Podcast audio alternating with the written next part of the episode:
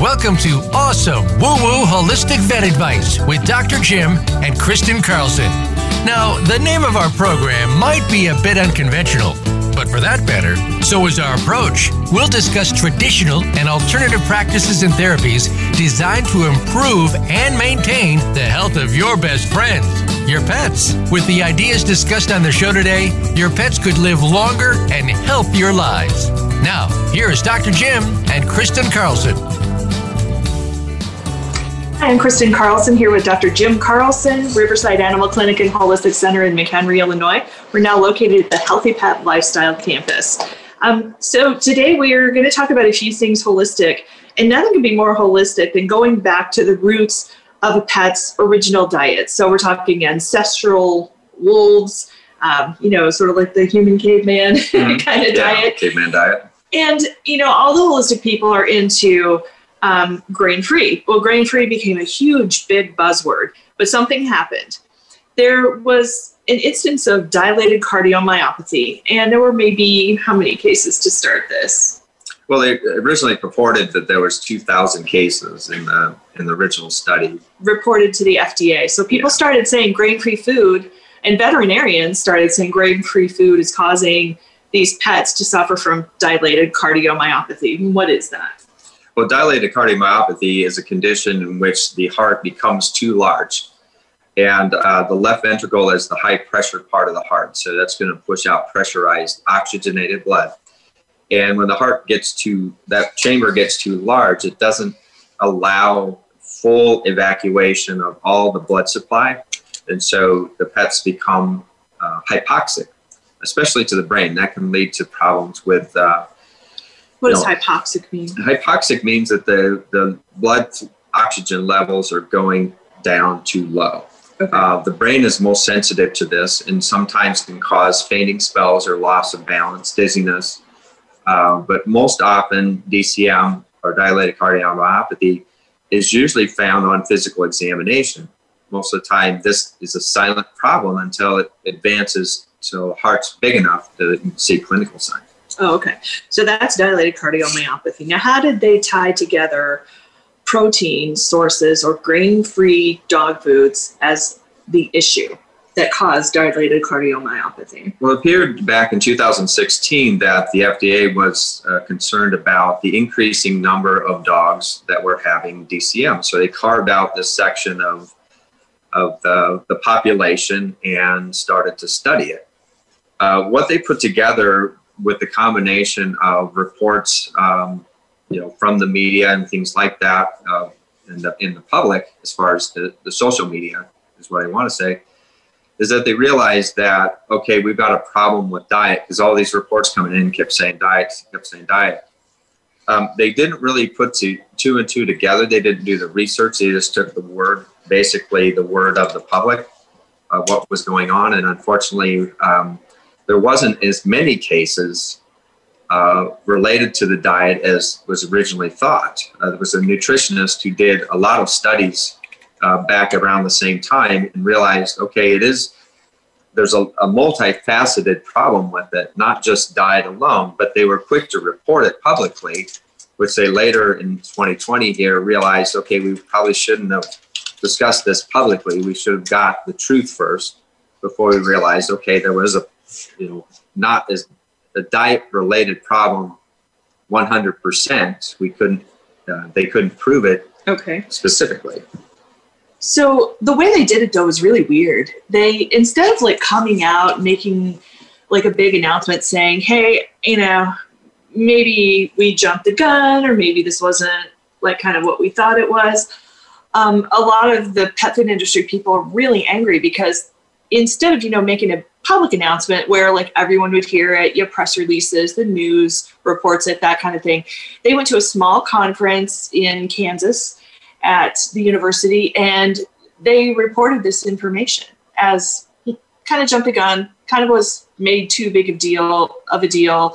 Most of the animals, at least half of them had something else wrong. Half of them were kicked out in the first place because half of them didn't have anything to do with grain-free dog food. So, and then the rest of them was you know very small. There are a lot of other factors that go into place. There's genetics there's what else? Uh, current health conditions. Mm, age. age what's the diet been like this whole time? So really they didn't find a whole lot of evidence. When they they said they says it's basically inconclusive. So um, you know it was really the way it was done i think is what really angers people in the pet food industry because they were making so much progress. Hmm. everyone was you know starting to understand you know this is the way dogs need to eat. And to your credit jim you said you never said you said just keep feeding it. And i remember you saying that in one of our podcasts last year just keep feeding it.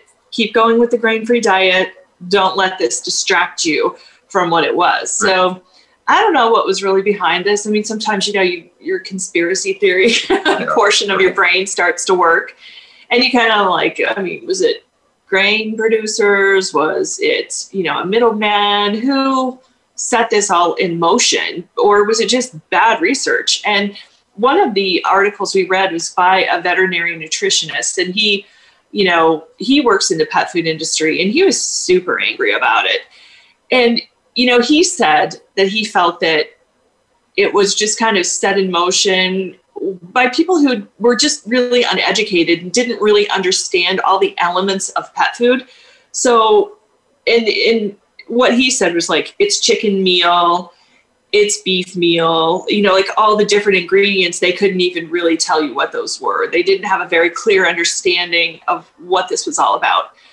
So he thinks you know just like a lot of people just got on board and started this big announcement and it really in the end fizzled out on them and they didn't make it they didn't own it i think that's what makes people in the industry so mad Yeah, they didn't come out to really say that you know we should have done it differently, and and that happens sometimes. but You got to be transparent about it. That I think that was the biggest point. There was a lot of transparency with the study. Uh, it was just kind of one-sided information. Mhm. Um, but ultimately, what they realized is that it, if they would have studied the digestibility, that's the big thing is whether that taurine is going to be available in the diet. There's probably plenty of taurine in there, but the the more dense the fiber, the harder it is for that to be absorbed. Uh, so digestibility is really important, and that's the key point to any nutrition. You can have all the great ingredients in there, but if the animal can't absorb it, there's really no point. You see, so that's the truth of it is what was in it, how digestible was it, so ins and outs, uh, and that's really what would, should have been studied, uh, according to the researcher and nutritionist. and I think one of the most appalling things, um, and if you you know you've gone to all the trouble to be in business and produce this pet food, is that they actually named 16 pet foods that were cited as a problem. So obviously that's going to impact the brand, and then they kind of sneak out of it. They're kind of slimy about it. I don't know. I would be so mad if I were those brands. But that's 16 brands that people have you know been told to avoid. Um, but then no actual real conclusive evidence that DCM is created by pet food, by grain free food. So I don't know. Yeah, So multifaceted sort of like, for sure. yeah, I don't know how much of it is just stupid or how much of it was, you know, like an attack. I don't know. I don't know. The, the the truth maybe comes out later on. I don't know. Um, I just hope that people will hear this and not like we get asked this question all the time because we do have a holistic pet store, you know, and we do, um, you know, sell. I think do we even have a grain? Well, we do have a grain, couple of grain foods, but they are um, ancestral type grains, so weird Yeah. stuff that people don't eat now. I mean, I mean, we're all having to start to eat it because of the gluten problem, but Mm. spelt and millet and stuff like that mhm. but most of our foods are grain free that we sell here so and people you know i hope will embrace this information and share it and pass it around um, to all your friends and let them know that grain free dog food is not bad and that's the instantaneous thing people will say is i can't feed that that's bad and it's it, then you have to go through a long Right. thing about explaining no it's not and then oh i don't know should i trust you because it's bad you know it's just sort of like um, it's sort of like the number like that the online pharmacies have played on veterinarians for about the last 15 or 20 years so i mean i've literally had clients say stuff like I can't buy the product here. That's bad, right? And I'm like, what do you mean it's bad to buy your pet's product from us? it's not bad, okay? I mean, we have, uh, we're the ones prescribing the product. So you should buy it from somebody that you are trusting to prescribe something for your animal. But it's sort of like the same thing. Now, once this gets out, you know, the message doesn't necessarily get out. The follow up message doesn't get out. So I hope it does. And I hope that people start to understand that this, you know, is better. Why do you think it's better anyway? Why is a grain free diet better? Well, it, you know, we think about the, the primal instinct of our domesticated dogs. Obviously, they came from uh, more wild animal. The wolf is kind of the trademark animal that we think the dogs came from in a lot of cases. And we think about what they might have eaten. Um, they eat mostly meat and bone. Um, what happens is that with with meat and bone being the, the primary staple is how much grain would that dog or wolf actually eat? Not much. You know, they'd only eat what was maybe in the stomach at the time that they killed the animal. Yeah. Okay, and they would choose what they needed. Mm-hmm. We kind of think about cats when they go out and hunt a mouse. you know, it, it sounds gross, but at the this same time, in our house this week. they they eat the parts of the mouse that they need. Sometimes they eat the whole thing because they need the whole thing, but sometimes they'll leave parts. And someone left a tail on our porch the other day. Right, and they don't they don't not want to necessarily eat that. But the, the point is is that if they were given free choice, they would eat what they needed to satisfy their nutritional needs. Now, when we make dog food as humans for them, we domesticated dogs, they live in our house. The nutritional level has to match up with the the primal instinct of the dog. And sometimes it does, sometimes it doesn't, depending on, you know, if you're eating exactly the same thing every day, there's days where that's really going to help you and days there it's not going to help you quite as much. But they don't have a choice, right? You're feeding the same food every day. Um, so nutritionists have their hands full in trying to provide as close to nature as we can because it wasn't the grain that was causing the problem it was how the grain was raised. If they put herbicides and chemicals on the grain, it gets into the grain. And then if we process that grain, that gets into the dog food. If it wasn't processed, it would be less likely to cause that, but you're not going to hand your dog um, a bowl of corn. They're just not going to eat that. But when it was put into a protein and put some uh, something that basically resembled beef on it, they would eat it and they got along pretty well. I mean, mm-hmm. the original dog foods were made in the 40s uh, during World War II because they had to send dog food overseas that wouldn't rot on the way, right? So they realized at the time that grain was the best thing to use because they didn't know any better. They didn't. They, that was the best that they could do. It was cheap and right. it was easily just, made. Just evolution of the product, just like right. so many other things that we've evolved in over you know time. Right, because and back then there wasn't as many chemicals used for raising crops as there are now. Uh, so I think a lot of the grain issue came more from chemicals than actually feeding grain. Um, it is hypoallergenic, uh, in, or allergenic, I should say. The grain-free food is hypoallergenic because we're basically just giving protein. Now, the more you process that protein, unfortunately, uh, the greater the risk that you could have food sensitivity. Um, and that's also been an issue, especially with food allergies and skin issues uh, related to uh, leaky gut syndrome and absorption.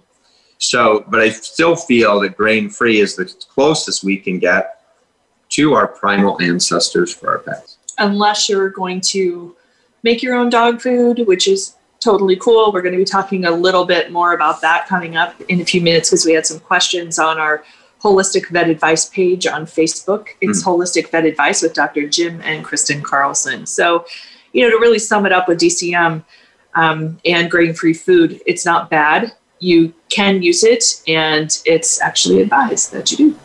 It's the best for them. Okay. Alrighty. Very good. Oh, we do have a question. Let me just check those here just a second. Uh, we'll just keep going. I'll have to get the question in just a minute.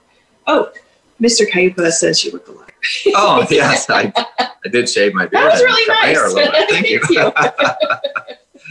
so, um, Catherine says that she's noticed that her Saint Bernard Thor doesn't scratch or itch all the time now because she stopped sharing her peanut butter toast with him. Does she has she happened upon something? Well, you look at the ingredients here. So first of all, toast. So you've got bread, uh, and usually wheat uh, or whole grain uh, toast, and so that's the most allergenic of that. Peanut butter uh, depends on the type of peanut butter that you're using. Uh, most dogs can handle peanut butter just fine, but they are a legume, and legumes can cause irritation and itchiness as well because it's right there, readily absorbed. The the more the food is processed, the faster it goes into the body. So you think about that uh, peanut butter toast for a dog. They have a very very fast GI tract, so that energy zooms right in, has to be processed almost immediately. So it's sort of like taking a sugar packet to them. Little bit's fine, but if you're finding that they're becoming allergenic to it, those are the things that I talk to clients about first of all to eliminate is what little extra things are they getting? We eliminate those first, get back to the main diet and make sure, okay, if we're handling the diet just fine, then we, it was something, uh, one of those extra ingredients. And it's usually something processed very yummy, but dogs love it. You know? oh, I know.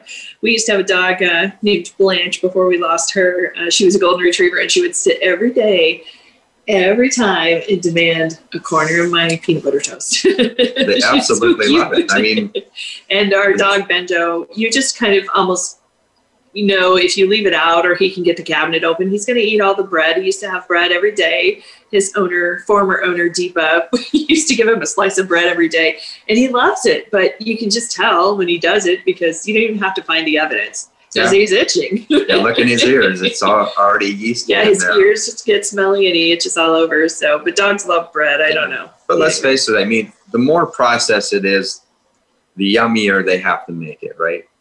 And so if, if we're going to cook down a dog food, the, the dogs and cats would probably rather have it in its natural form. But if we're going to cook it down, we have to make it palatable. And palatability is the key point. So the more processed it is, the more delicious. But the more it releases dopamine, which is just a quick fix, a quick satisfaction. You want food to release serotonin, which is more sustainable and makes them feel better after really? they eat. So That's they're not craving food and craving food and craving food. Let's face it, if I go to McDonald's, not to pick on McDonald's, but I love McDonald's, is that you love Culver's too. And I love Culver's. let's let's face it, I'm I'm a Butterburger fan. He'll eat Wendy's so. all the time. Yeah, used to be Wendy's because that was closer than Culver's and McDonald's or whatever. So fast food, and the reason I love fast food is that it, it you know, I can eat it, but I'm hungry right afterwards. I shouldn't, it should be more satisfying, but it's not. It's fast food. It's just put something in your body so you can get through the day. And uh, that's what we want to be careful with dogs and, and our pets is we're putting the right to nutrition in that's sustainable to them, that makes them healthy. Um, it's more complex than just buying a bag of food and, and giving it to them. Uh, we really, as as consumers, have to be um, more in tune with why we feed them and how we feed them mm-hmm. versus just feeding them uh, because not all dog foods and cat foods are made alike. So this week we posted um, some questions to our audience on our Holistic Vet Advice page with Dr. Jim and Kristen Carlson. That's on Facebook, and we'd love to have you join. It's a private group. Um, so the question was, what do you feel you've struggled with the most with your pet's health. And we, you know, of course, like to hear everyone's stories. So we did get a number of stories. So we um, can start with, uh, we've got, okay, so this is the one that comes up a lot. And I've, I think we've answered this question a lot. So I think I'll put it on the page. I'll like start a section on the page for this for you guys. Okay. So feeding, Lala said, feeding them species appropriate diet, which is raw. Mm-hmm how, what, and how much without worrying about the fact that I'm making things worse for them. I have two senior dogs, would love to be able to give them fresh, raw diet, not commercial. So, uh, okay, so where do we go from here? So, we want to know, first of all, very common question how much should they be feeding if they're making a raw diet? So, let's just start with that one, then we'll talk about the ingredients. Okay. Well, raw food is, we're talking about basically the meat and bone and a few other ingredients, but the the main amount is one to two percent of their body weight. So if we're if we take uh, say a 50 pound dog Okay. Uh, 2% of the body weight would be about a pound. Okay. Uh, 1% of body weight would be about a half a pound. So you would you'd have to get a scale and you have to weigh it. hmm And if we're going to add organ meat, that's that's very good too. So about 20% organ meat, ground bone or calcium is is should be in that uh, meat as well. Calcium powder or Ground bone or calcium powder. okay. It's better to just It's very essential. You're right. If you're feeding, uh, you know, chicken or if you're feeding beef, if, if you have, uh, and it's good to invest in a meat grinder because you can grind your own meat. Just leave the bone in there. Uh, if you get a meat grinder that can grind bone, then you're getting the essential amount of bone in there. Um, so once you have your amount, then for next, uh, you have to make sure that we're balancing the diet. And because micronutrients are the other thing that we have to be careful of. So making sure that we have a, a good vitamin, uh, vitamin C uh, is really important. Uh, the second thing is the micronutrient calcium is very important. And putting uh, actual bone in there, that's great. Powdered calcium, uh, we need to follow a recipe, and there's a lot of really good recipes out there to make a balanced diet. But then once you start feeding it, you want to pay close attention because now you're going off the grid. Uh, it's not FDA approved because they didn't approve your diet. But at the same time, what they're looking for in good nutrition is how's the pet doing on it? Are we are we seeing a good happy dog that's eating or a cat that's eating all their food? The second is how's the coat look, uh, how the nails look, uh, how the ears look, you know, in terms of their general health. Working closely with your veterinarian if you're going to go onto a raw food diet is important, especially the first year that you're doing it, because nutritional imbalances are very important, which is a key point. You probably shouldn't start your puppies on a homemade diet because nutrients are very, very important for a growing dog. So you want to, if you're going to go raw with them, wait till they're six months old and use a commercial-based product until they're a year old. Once they're grown, then you can start experimenting a little bit. But you got to get them grown up till if so the first year when the growth plates close, that's you know when the, time that you can experiment Okay. with the diet. So if you had um, a plate and you were going to divide it up like a pie, what part is what? So one slice of that is your your extras. So if you want to add some vegetable in there, if you want to add some fruit in there, What percentage of the pie? and so that's going to be about 10% Really? to 20% of that diet. Huh. So roughly the rule of thumb is three parts meat, one part other. Okay. And that other is where all of your micronutrients are in your um, your fruits and vegetables, if you want to use those, uh, are because it's, So it's not three to one much. ratio. Right. Okay. Because you think about the wolf, they're going to be chowing down on the meat, they're going to be eating bone, and then they'll eat a little bit of you know what's in the way. They don't Huh. really they aren't really going for the intestinal tract. It just so happens as they're eating that they're going to eat some of that. Okay. Well, Yeah.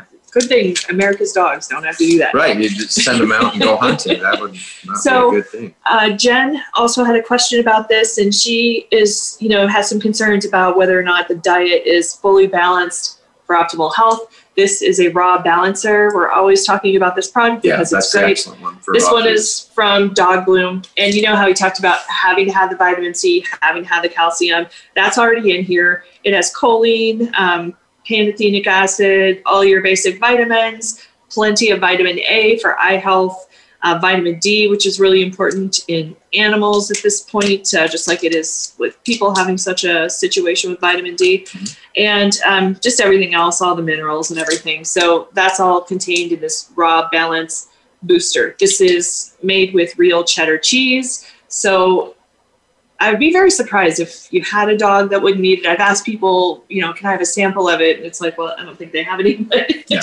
Yeah, but I'd be very shocked if your dog did not eat this. So made with real cheddar cheese, um, a really great product. And then you don't actually need very much. It's only two teaspoons per pound of meat. So Yeah. this giant thing is going to last you long time. forever. And all their products do. They're just so concentrated. You just need a little bit, and they're all really flavorful. They're either made with liver or real cheddar cheese, and that's the one that we always recommend to everyone. It's a company we've known for quite a long time since when we lived in Ohio. So anyway, um, Jen, thank you for your question, and also Lala, thank you as well for your question. So we're going to take a little break here, and um, when we come back, we have some more questions from our listeners. Anne has some problems finding out what to do with sneezing and allergies for her dog. And then we're going to talk about eye health. Robin um, wants to know about cataracts, and so does Lala. Actually, she was also discussing that as well. We have a listener review that we're going to talk about, and we're going to draw for this big thing of Skittles. Okay, see this? We had a little um, contest. So we had a little, you know, voting contest, and this was one of the prizes. Uh, for the uh, presidential election was this patriotic thing, giant thing of Skittles. it's so heavy. And we had two people who guessed really, really close to the Skittles amount. So we're going to draw between those two names for that. Very exciting. When, yeah, that was fun. We'll also talk about veteran dogs and the impact that they've had on uh, America's veterans too. So we'll see you s- just a couple of seconds here on voiceamerica.com.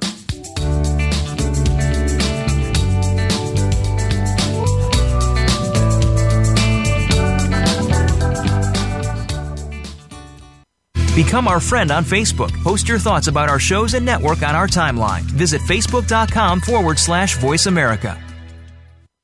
Tune in to the Voice America Variety channel on the Voice America Talk Radio Network. Voice America Variety broadcasts a diverse array of topics, reaching a global community. Our experts come from all walks of life, and the topics they discuss are everything from current events, arts and entertainment, leadership, parenting, relationships, self improvement, career advice, and a variety of other topics. Check us out today. You're sure to find something of interest. Voice America Variety. Talk on today's hot topics.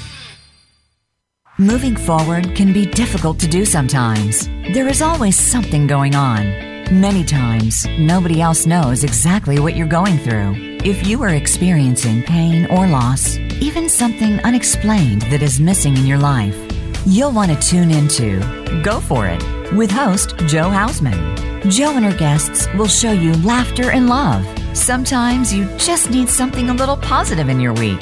Make that spot Thursday at 1 p.m. Eastern Time, 10 a.m. Pacific Time on the Voice America Variety Channel.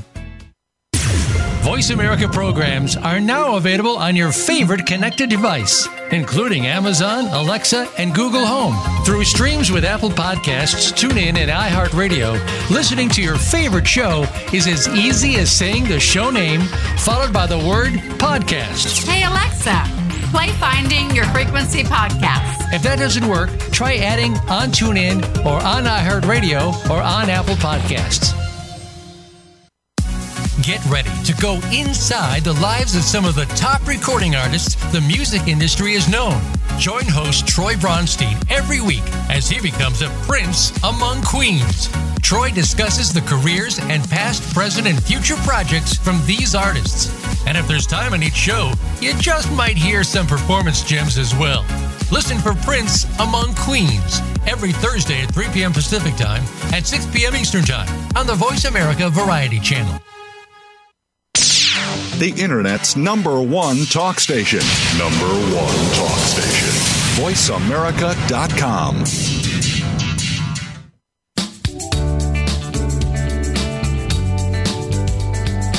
You are listening to awesome woo woo holistic vet advice. To reach the program today, please call 1 866 472 5788.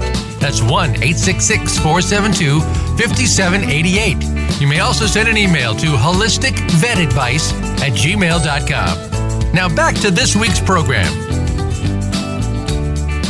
I'm Kristen Carlson here with Dr. Jim Carlson. We're at Riverside Animal Clinic and Holistic Center in McHenry, Illinois. And we'd like to see you join our Facebook page, which is Holistic Vet Advice with Dr. Jim and Kristen Carlson. And it's a private group. We have a lot of uh, interaction going, a lot of other people helping others. Um, Elizabeth, we really appreciated your advice to um, Miss Pixley about the peppermint shampoo that you gave on our group page. Um, and then I wanted to talk to you sometime too about your bone broth um, because she has this great recipe. She makes bone broth, and she's probably one of the most holistic people I know. And um, sometime I'd love her to come on and tell us how she Yeah. does this bone broth. And she's very consistent with her holistic program. So hopefully, Elizabeth, we'll see you soon with that. Um, so that's um, some of the, just some of the information that you'll find on our holistic vet advice page. So we did ask the question this week: What do you feel you've struggled with the most about your pet's health? And we do have some more responses to that. But uh, first, we have to draw for our big um, three and a half pound patriotic Skittles that we had for our little, you know, tongue in cheek um, Republican, Democrat, Trump, Biden kind of situation. It's still not quite sure if we have a president, but kind of maybe not. I'm not sure. But anyway, we had a little fun with that, and uh, one of our people here is that that entered is going to be getting some patriotic Skittles. Okay. We had a bunch of people guess it just right. How many Skittles were in this jar? We didn't want to pull them out and count them because, um, you know, it's COVID nobody wants to touch anything like that. So we had to Google it. It says there were 1,350 in the Skittles jar. And Andrea Lewis, you have been chosen. Thank you very much for entering. And this big giant jar of Skittles is just for you. So thank you very much for doing that. We had a little bit of fun selling um, Republican and Democrat animal uh, shaped cookies for the dogs. These cookies um, were actually pretty tasty. They smell like gingerbread. They're wonderful. Um, they're from the Preppy Puppy Bakery. They were super cute, but we sold more Republican than Democrat cookies. We did. Yeah. Surprise. I'm not sure that's the way the rest of the world went, but whatever. that's just what happened with our sales. so, kind of a fun thing that we did. Okay, so um, it was Veterans Day yesterday, and we just wanted to highlight a few of the dogs that have made such a difference in um, uh, veterans, uh, dog veterans that have made such a difference in the Army and you know the Air Force, wherever they have been used. Um, dogs are obviously a wonderful addition to this.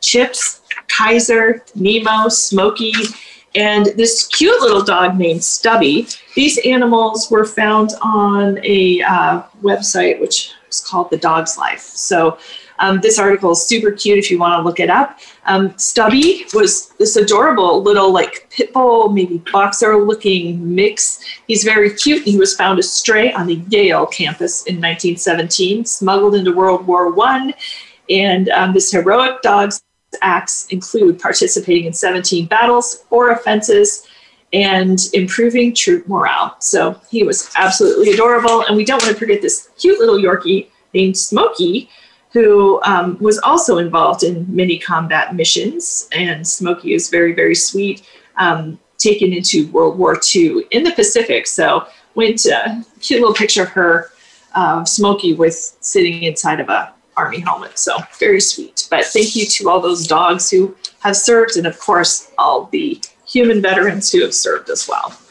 So um, we also did this cute little survey yesterday on our Riverside Animal Clinic page, our basic clinic page, and I want to ask, what does your pet call you? So at home, I think my favorite one was from Carol, and she said um, when she had Rudy, he called her mommy. like, do you want to be called, um, you know, the pet owner? Do you want to be called mom or dad, mommy, daddy? Um, you know, what is it? What does what do you perceive your animal probably calls you? Um, and for me, I don't know. We have so many animals that they all kind of have their own voice, their own personality. So everybody calls me something different. yeah, right, right. At least that's my perception of how they talk to me. and uh, for Sharky, your daddy. yeah, Yeah. And I, I think mom and dad won a lot, and grandma and grandpa win a lot too Yeah. uh, in our little uh, survey, impromptu survey that we did yesterday. Thanks for everybody who participated in that. It was super, super cute. All right, so back to what's going on in our holistic vet advice page with Dr. Jim and Kristen Carlson. Uh, what do you feel you've struggled with the most with your pet's health? So, um, Anne says she can't find the recommendation for what to do with sneezing and allergies in her dog. So, I guess it kind of where do you start with something like that as far as sneezing and allergies goes? Well, we have to start with the environment first. Um, and it may not always be obvious, but as we, it's, it's more of a conversation with clients when we talk about environment and their exposure. Uh, often we don't realize, okay, we're using a certain product in the house. Uh, it's a new product, so especially if it just came on and they hadn't had an issue before, is we want to scout around for anything that's aerosolized that we may have used for the first time. Because uh, dogs and cats both respond um, probably two or three times as much to aerosols as we do. First of all, they're down closer to the product on the floor if we're using floor products. Um, their airway, they must have a greater sensitivity to smell and to uh, reactions to smell uh, than we do. As, so if we're spraying aerosols, uh, we want to be Really? conscious of that. So like hairspray would be you know like the stuff in a can, right? Aerosols. Yep, anything so aerosolized, including um, does that include a squirt spray bottle? spray bottles. Oh, spray oils. Okay. All right. So um, that includes like hairspray, um, anything in a can that you're spraying, right? Yeah, deodorants, um, you know, Okay. hairspray, um, Foot spray. There's all kinds of stuff, and you know, like environmental or household cleaners, that kind of thing. Mhm. Okay. What about the spray? Um, you know, like spray bottle of like bleach or something or cleaner. Yeah, because it, it's atomized. And once it's atomized, and usually in a spray bottle, the, the mechanism that they use to create the spray uh, pushes the liquid through this little mechanism and creates a mist, which is the molecules are atomized. They go immediately into the mucous membranes of the nasal passage and create irritation up through the sinus tract and into the conjunctiva. So it can cause runny eyes, uh, nose, uh, sneezing, uh, even coughing if it gets into the lower airway. Okay. Uh, also, environment, the time of year, like now, perfect time where all the leaves are down on the ground. You're going to see a lot more uh, pollen, uh, a lot more molds potentially as the leaves are decaying. Um, they're harvesting right now still, so you're going to get a lot of harvest dust. And so those can impact dogs uh, seasonally. Uh, cats, we have to remember, cats have the closest respiratory tract to us. So anything that makes us sneeze or have runny eyes, chances are it's going to make your cat have sneezing and runny eyes as well. Okay, so uh, what about the whole allergies thing? There's there's there's two things here. There's allergies and there's sensitivities. So sensitivities um, can sometimes get overlooked, and I don't think people understand the difference between allergies and sensitivities. Well, sensitivity is that, um, say that you sprayed a product and I sneezed at that moment. That's a sensitivity. But uh, say that um, that all I had to do was um, get in contact with similar sprays and it made the same thing happen. That's an allergy. Allergy is muscle memory to that condition, and it just keeps going and going.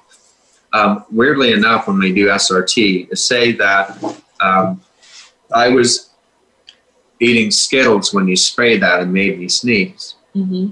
Now, every time I eat Skittles, I could potentially have a runny nose, sneeze, or cough Okay. because it's called association. Environmental association is really important because color, uh, sound, uh, touch, uh, not only smell, but in taste are all factors that the body records that data. So even if you come in contact with something that was happening at the very same time, you can create irritation in the future. So that's the I memory. think I have I think I have aversions to a lot of things from Yeah. from associating them with something else. So. Yeah, it's bad it memory or whatever. Yeah, that's interesting. Okay, so what should she do now if she, you know, is looking at sneezing and itchy eyes? Well, two things that you can do. One is an SRT analysis in which we can do biomapping. Uh, biomapping is going to give you some clue as to what's locked in the body, what the body's stressed out about, if there's chronic stress, it, and if it's related to something environmental, if it's just related, to something genetically. Um, the second thing is you can do a standard allergy test. Um, the problem with the allergy test itself is it may not catch those chemicals. It may only catch, uh, you know, plants and food, which may not be as specific as we want. It's a little more expensive test, but at the same time, if you do suspect that maybe it's pollen or or food, then that would be a, another choice that you have. Okay, all right. Um, I also wanted to thank um, Deidre for the review she did on Steve's Real Food. Um, it's the Lamu recipe. It contains green lipped mussels and taurine. She really did like this food, and her dog went crazy, so Mm. they loved it as well. Steve's Real Food has a lot of great stuff in it. This is I didn't bring back the frozen stuff because I didn't want it to, you know, like go bad or defrost or anything. So Steve's Real Food carries all these wonderful little jars. Um, right now, I think they're transitioning everything over to frozen uh, products, but um, these little jars have so many good things in them. So this is Pergert. Um, they have Carniforage and Canigert. And all you have to do is fill it up to there, and it lasts in your refrigerator for, I think, seven to 10 days or something. This one has raw goat's milk, red krill, coconut flour, beetroot, salmon oil, L-lysine, couchgrass, nettle, mullein leaf, marshmallow root, and tocopherols. Tocopherols. I think I said that right. So that's what that all has in it. It's a great little added supplement to any raw diet or any food at all. They have just a lot of really good products.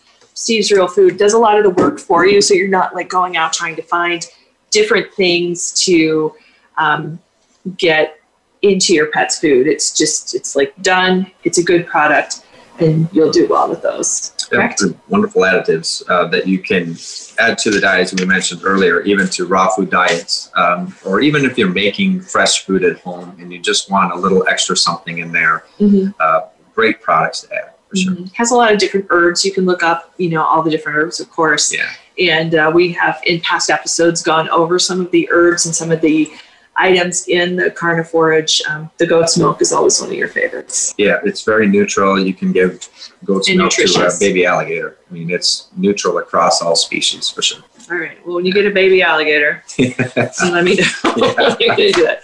The vet who works here actually had an alligator. Yeah, yeah. one of our vets Yeah, right. owned an alligator till not too long ago. Said he was a big guy. I think his name was Bob.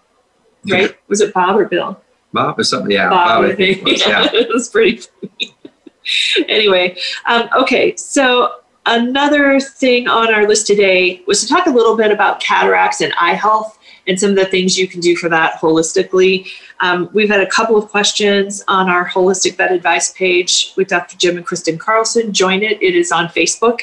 Um, okay, so these people, Robin and Lala, had questions about cataracts, and actually, so did someone else. So, um, Kathleen, I think, also did as well. So, they are curious about, you know, first of all, what are cataracts? If you could just tell us, I think most people know. Mhm. What is it? Well, cataracts is the uh, the uh, the crystallization of the lens, and not to be mistaken for lenticular sclerosis, which is a normal aging change to the dog's lens, and it looks like more of a gunmetal blue That's flash what or lenticular sclerosis is. That's what lenticular sclerosis is. Okay. The true cataracts, um, and they're diagnosed by your veterinarian with an ophthalmoscope, uh, looks like a piece of crystal and bicycle spokes. Oh, Um, really? and it means that the whole lens has become crystallized in which no light can penetrate uh, back to the retina. oh, is there anything you can do about that? The, the true cataract, um, unlike humans, there's only one method uh, to completely help uh, eradicate blindness associated with true cataracts and uh, the anticipation of anterior uveitis, which is a much more painful condition in which the lens touches the uh, color part of the eye, is that um, to remove them. Mm. Now, The uh, cataract, not the, the cataract itself. Uh, and the cataract itself, uh, usually in juvenile cataracts, in which young dogs um, uh, develop cataracts early in life, usually in less than the age of five, uh, can have this procedure done, and it's quite successful. Um, and, and even can have a, uh, a prosthetic lens put in place. Now, as the dogs get older, because cataracts are due to other conditions such as diabetes and other metabolic related diseases, um, often the removal of the cataract uh, it does not help uh, improve the odds that the, the pet's going to feel better.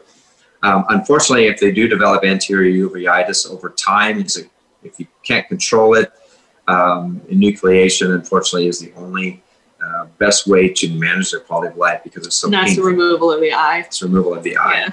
But lenticular sclerosis is just the covering of the front part of the lens uh, with a kind of a biofilm, if you will, uh, in which uh, they can still see, but they can't see in detail. They can't see as clearly. Um, and there's been some products that have come out that have been out, out in the past to help clear that up. None have been really successful, although I've had uh, where you can actually see uh, almost a halo with some of these products in which is condensing the lenticular sclerosis. So they can see better peripherally, they still can't see very well straight on.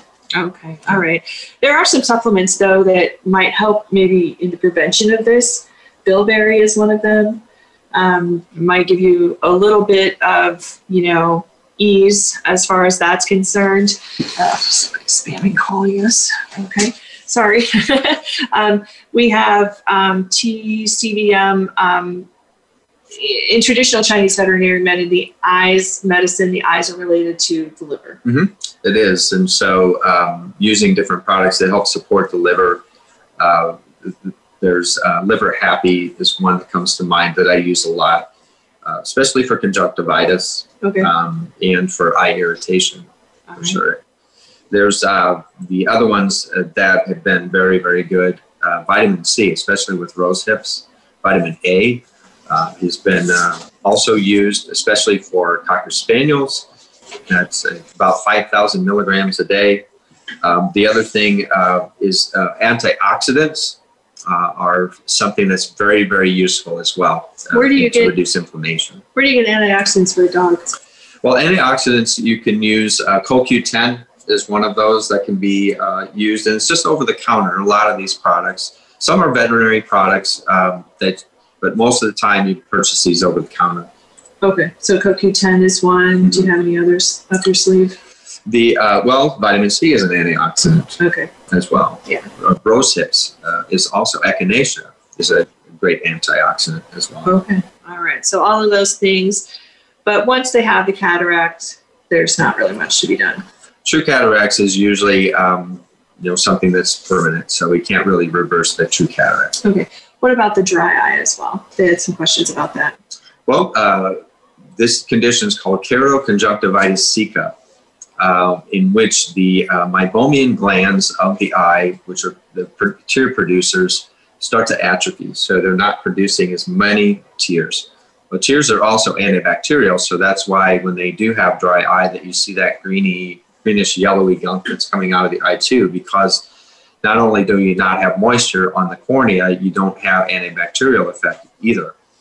And so uh, acupuncture can be one method uh, to increase tear flow uh, around the eyes if the patient is accepting of it. Mm-hmm. Uh, we use small needles around the uh, above the eyebrow and just below the eye to try to stimulate tear flow, and it can help. Mhm. Um, the other thing is that most commonly uh, a product called Optimune is used to um, and tacrolimus uh, is used to help stimulate tears, but also add the antibacterial effect.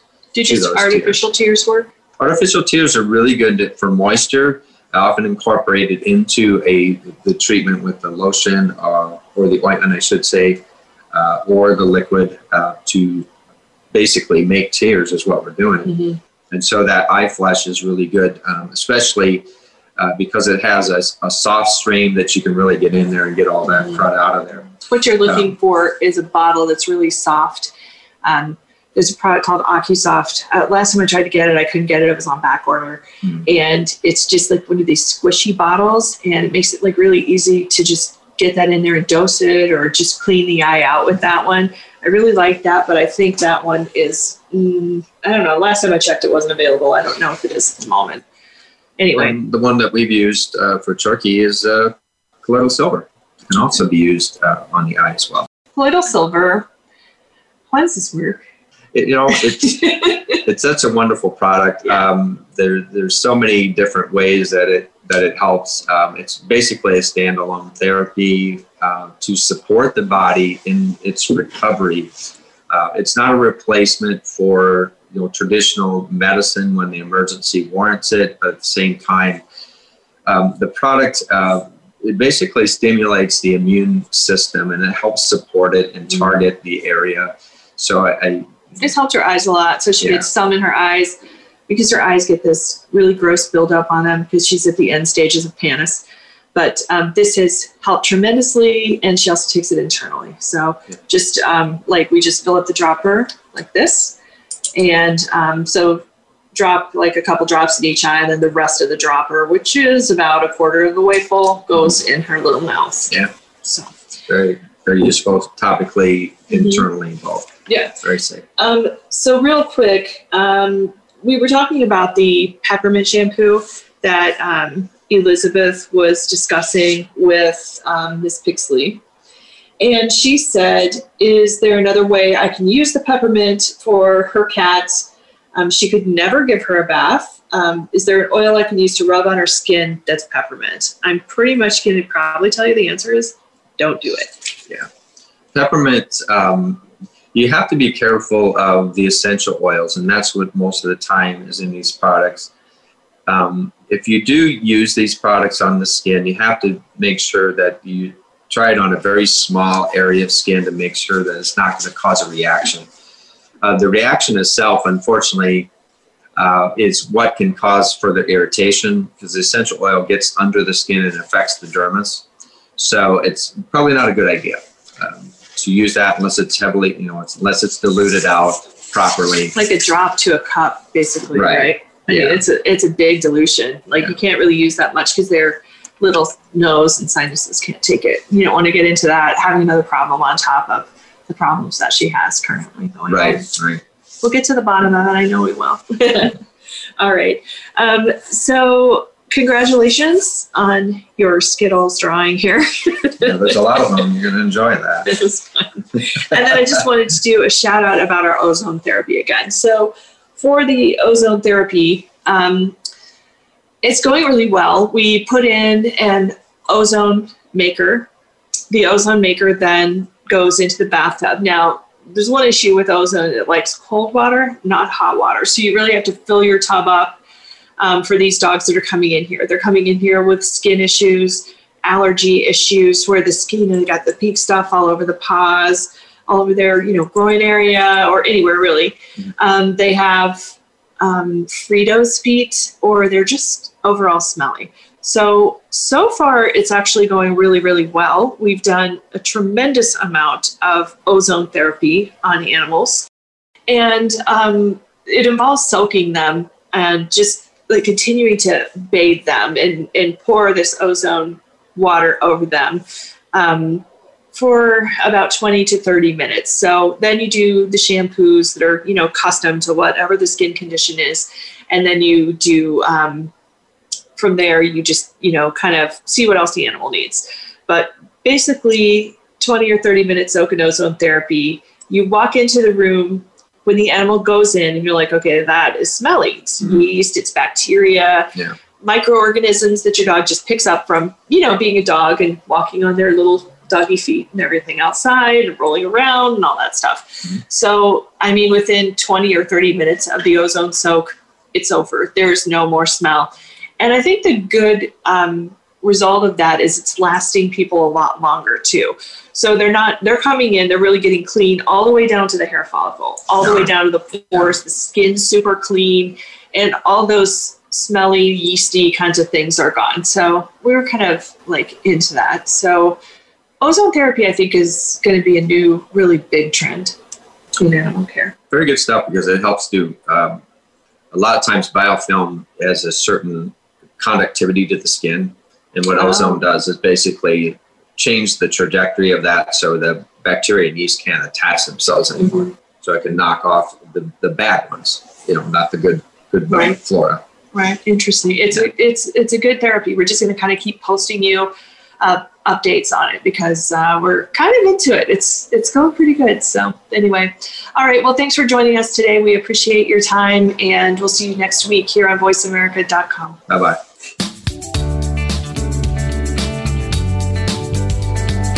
Thank you for listening this week to Awesome Woo Woo Holistic Vet Advice.